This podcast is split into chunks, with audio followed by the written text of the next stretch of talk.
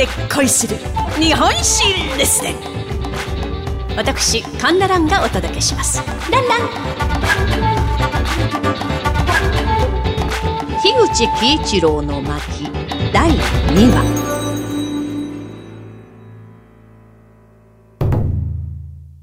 この樋口喜一郎、昭和12年、満州のハルビンに、えー、特務機関長として赴任いたします。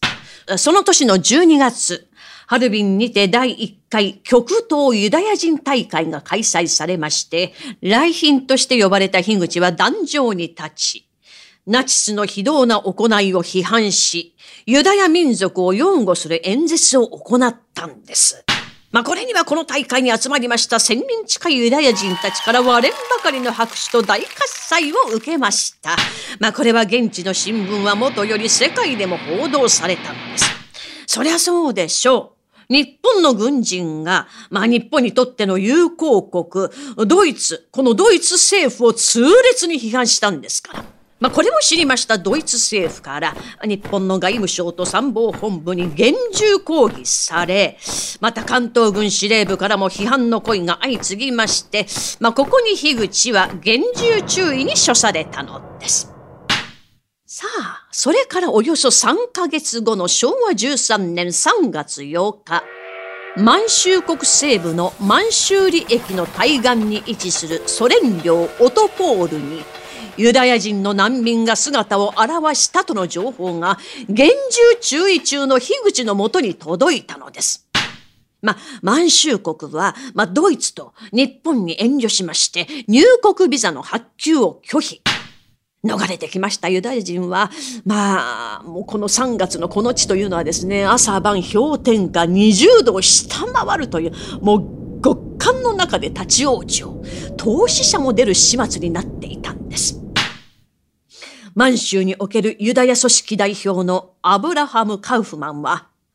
もう頼れるのはあなたしかいないんです。樋口さん、なんとかなんとかユダヤ人を助けてください。お願いしますと懇願。まあ、当時日本はナチスドイツと防共協定を結んでいましたし、ドイツの国策に反対するようなことをすれば、大きな国際問題に発展することは、樋口はもちろん承知しておりました。しかし樋口はあくまで人道上の問題として、まあ、首、失脚を覚悟で、満州国に対しまして、関東軍に遠慮することはないから、ビザを発行しなさいと述べ、ユダヤ人の受け入れを独断で決定したのでありました。まあ、そして当時の満鉄総裁の松岡洋介に特別列車を、まあ、ハルビンまで走らせることを要請。